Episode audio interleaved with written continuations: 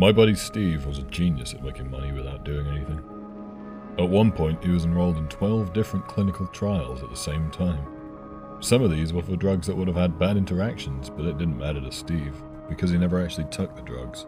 He did it like they do in the movies and just slipped them under his tongue and spat them into his hand when the doc was turned away. Other trials were for new therapeutic approaches and things like that, but those were no problem for Steve either.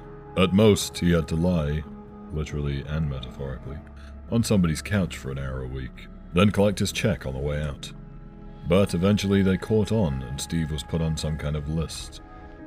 There was a nationwide ban on Steve so that he couldn't participate in any more trials sponsored by universities or private drug companies, which essentially precluded him from that easy money.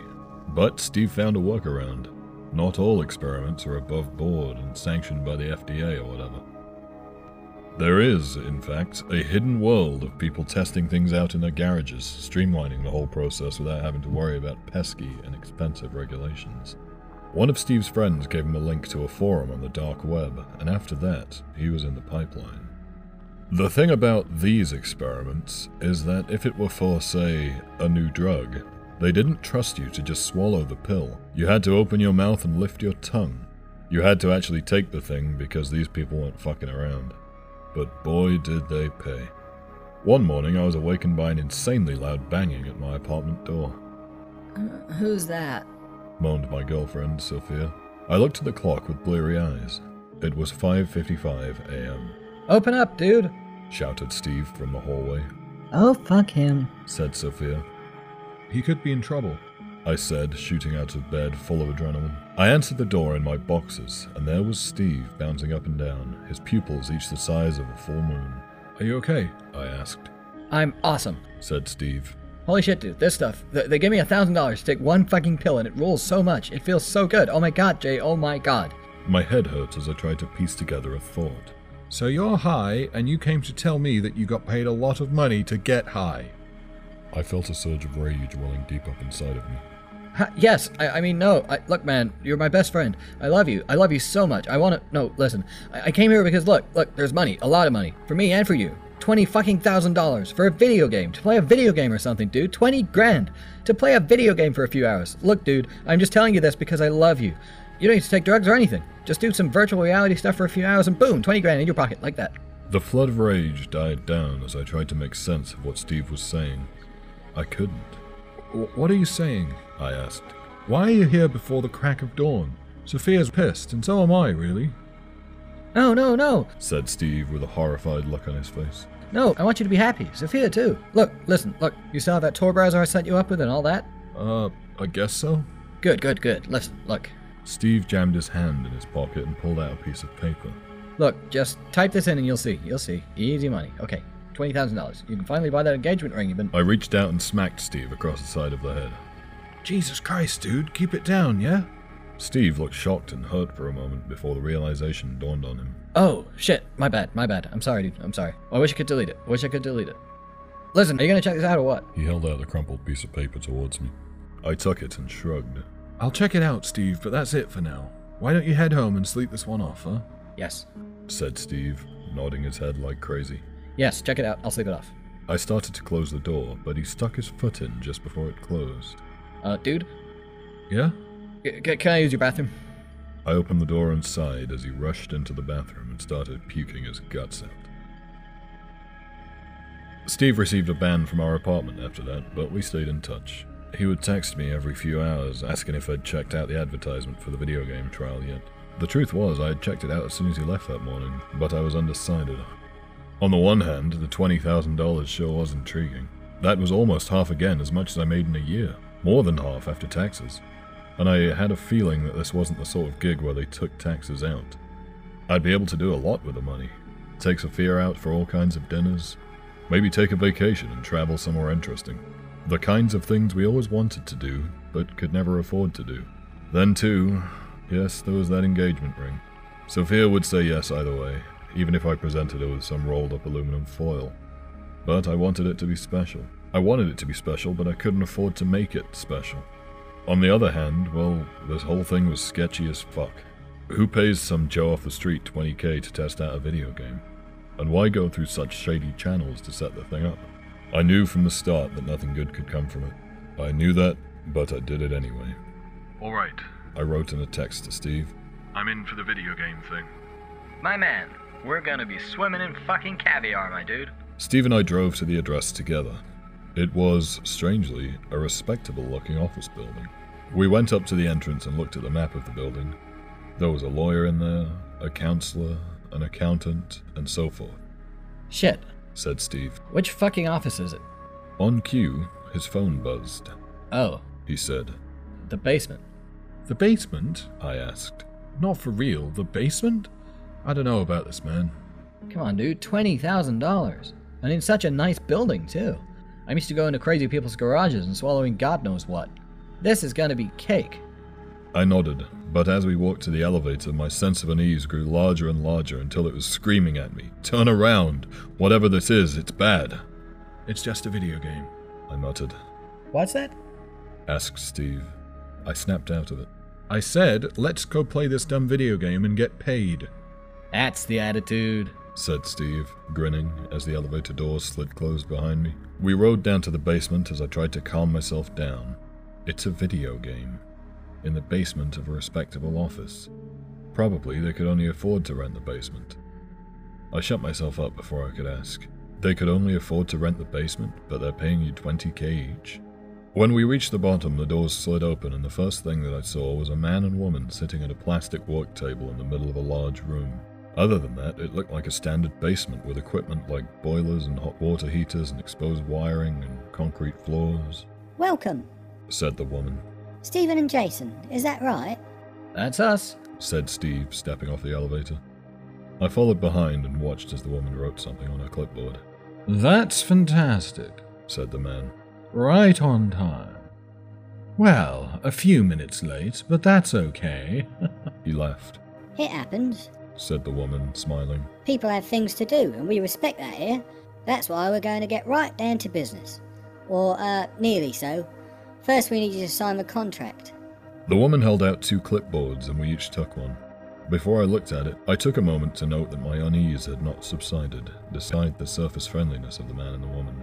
Somehow that made it more bizarre that they were just sitting there, so poised amongst the plumbing pipes running overhead, ready to offer us a lot of money to play a video game. Where do we play the game? I asked, looking around. I didn't see a TV or anything, Up here. said the man, tapping his head. Uh, I started, but Steve gave me a nudge. They'll tell us what to do. He said, Just sign the contract, dude. He scrolled some information into a few boxes and dashed off a signature while I read more closely. The participant agrees not to seek compensation beyond the predetermined amount. In this case, the predetermined amount is 20,000 US dollars for participating in one trial game of Total Control, or TC. The makers of TC and the administrators of the trial hereby relieve themselves of all liability for any injuries sustained during gameplay, with the express agreement of the participant. injuries? I asked. What kind of game is this? The woman smiled. Unfortunately, we're not allowed to tell you anything about the game until you sign a contract. After that, you'll know all about it. In the event the participant is unable to collect the predetermined amount at the end of the game, the makers of TC will transfer the funds to a person of the participant's choosing. The following box is for the participant to note the name and address of the next of kin. So you're saying that if we die, you'll give the money to somebody that we choose? I asked, Is that right? That's right. said the man. If we die while playing your game. I stressed. I turned to Steve. This is nuts. Steve shrugged. It's a lot of money, dude. Take it or leave it. I'm taking it. I tried to convince myself to leave it, but then I thought about going to Europe with Sophia. I wrote her name in the next of kin box and then signed the form. I handed the clipboard back to the woman who scanned it over. Fantastic. She said, Now will you tell us what this game is? I asked, We'll do better than that. said the man. He reached down into a cardboard box on the ground and pulled out what looked to be two headsets. We'll show you the game. Please, gentlemen, put these devices on your heads and prepare for an experience unlike any other. Or so we hope. He added, laughing. Steve didn't hesitate to put the thing on his head. It looked like the front half of a helmet, with an elastic band securing it in place, and a pair of glasses attached to the helmet, I, I don't see anything. said Steve. It's a two player game. Said the man, nodding to me. I took a deep breath. It's just a fucking game. I put the headset on and looked through the glasses. Everything looked the same except it had a slight yellow tint. I watched as the man reached into the box again and brought out two video game controls. He handed one to the woman, and then they each pushed a button.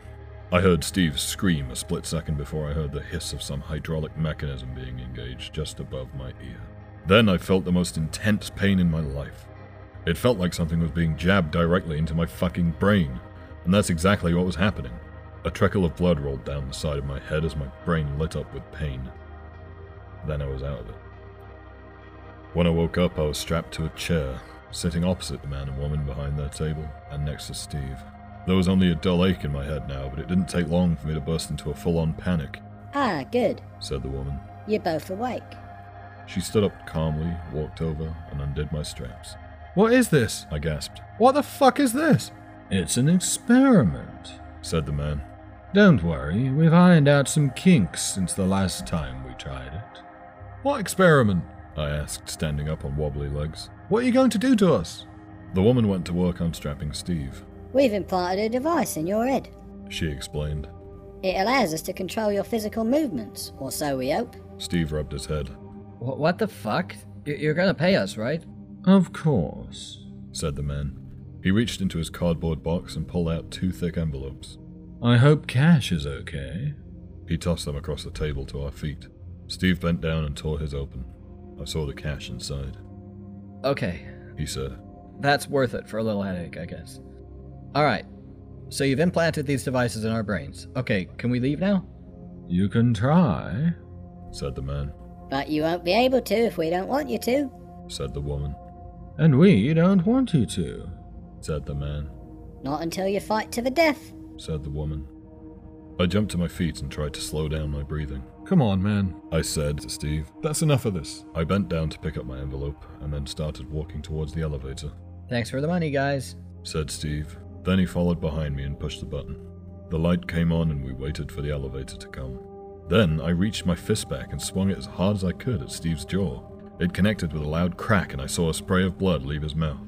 What, huh? groaned Steve, rubbing his jaw. I felt dizzy. What the fuck indeed? Why had I just socked my best friend in the face for no reason? I.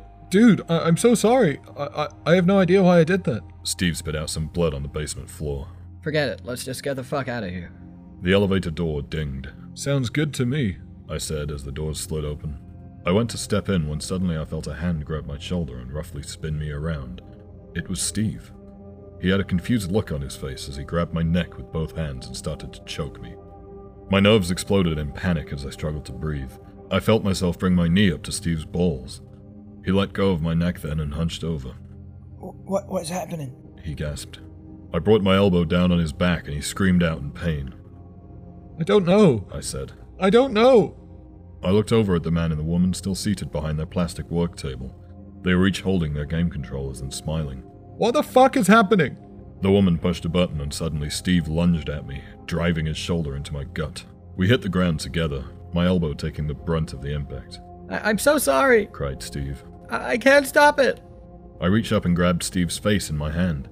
I didn't want to. I tried to make myself stop, but I couldn't. I began squeezing between my thumb and my middle finger, which was spread out and gripped into the spot behind the eye sockets. Stop this! I shouted. Steve sunk into my palm with his teeth and tore a chunk of my flesh off. I felt a searing pain and a deep fear as he spit my skin on the ground. I tried to will myself to stay still, but I couldn't. I punched him in the eye. When his head jerked back from the blow, I pushed against his chest and twisted around so that now I was on top of him. I took a clump of his hair in my hand and began smashing his head against the concrete floor, again and again and again. I was crying. I was begging myself to stop. I was begging the man and the woman to stop whatever they were doing. I was begging Steve to forgive me as his head hit the floor with a thunk that sounded wetter and wetter each time as blood gushed and sprayed everywhere, Okay, said the man after a while. that's enough. My player is dead now. I heard the woman laugh. Told you I would win. Suddenly, I was in control of my own movements again. I set Steve's head gently on the ground and knelt next to him, sobbing. What have I done? I wailed, What did you make me do? Now, now. said the man, standing up. It's not all bad news. He walked over and picked up the envelope of cash that Steve had dropped. He did name you as his next of kin, so you've just made $40,000. I looked up at him with blurry eyes. You fucking monsters! I said, standing up. I'll fucking kill you! I ran at him full of rage with my arms outstretched, but when I got to him, I slowed down, spread my arms wider, and embraced him in a friendly hug. My mind screamed in terror and rage, but my body wouldn't respond, We control you now. said the woman. We're happy to let it go at this. You've served our purpose as a beta tester. We'll let you get in that elevator with your money and you'll never hear from us again. If you honour your contract. Do you remember your contract? There's a copy of it in your back pocket. There's one bit that you should pay careful attention to. The bit about how you're never to tell anyone anything close to what happened here. Don't worry about coming up with an explanation for your friend. We'll take care of that. All that you have to do about all this, literally nothing. Don't say a word. You're probably best forgetting it ever happened. There's a hose in the corner. said the man. Clean yourself up, take your money, and leave. I did that. I just wasn't sure if I was the one doing it. After I killed Steve, my life fell apart. Of course it did. I knew that I wasn't in control of my actions at the time, but that didn't help at all. I'd watched the life leave his eyes, and I'd gone on smashing his head against the concrete again and again, well after he was dead. I had nightmares about it every night, and the worst part was that I couldn't tell anybody about it. What was I supposed to do? Turn myself into the police for murdering my best friend literally against my will? How would that help anything? I wanted to tell Sophia. I wanted to tell her so badly, but I couldn't. These people had put the fear in me. We started doing fancy things together with the money, like going out to eat, but it was no good. It was like a part of me had died when Steve had died, when I'd bashed the life out of him. Sophia didn't want fancy dinners and all the things that money can buy. She wanted me, but I wasn't there anymore. I started drinking more and more. I considered suicide. Not seriously at first, but as time went by, it seemed more and more like a viable option. Anything to stop the never ending guilt and grief. For her part, Sophia stuck with me for longer than could have been hoped for, but it finally got to be too much. It was clear enough that things were over well before the night we lay in bed together, after yet another failed attempt at making love. I can't do this anymore, Jay. She said, I love you, but something changed after Steve's accident. I know that he was your best friend and it tore your heart out, but what about life? What about me? You didn't die. I didn't die. We're still here. And I, I can't do it anymore. It's been three months and I don't think I've heard you laugh once. I, I, I'm not blaming you, and I can't tell you how much I wanted to be able to do this. It's my failure, really. But like I said, we're still alive, and I want to live while I can. And I want you to live too. I clenched my jaw, trying to fight back the tears. I tried to think rationally. If you really love her, you'll tell her to fuck off. But I didn't. I, I have to tell you something, I said. Then, as my soul screamed in horror, I smothered her with a pillow. I've been in bed with Sophia's corpse for two days now. Yesterday, I got a text. We have gathered all the data we need. Your contract has been fulfilled. Your unit has been deactivated. We thank you for your participation and wish you the best of luck. I don't know what to do. I'll start here by typing this out. My name's Jay, and I killed my best friend and the love of my life, but I wasn't in control of my body at the time. Where do I go from here?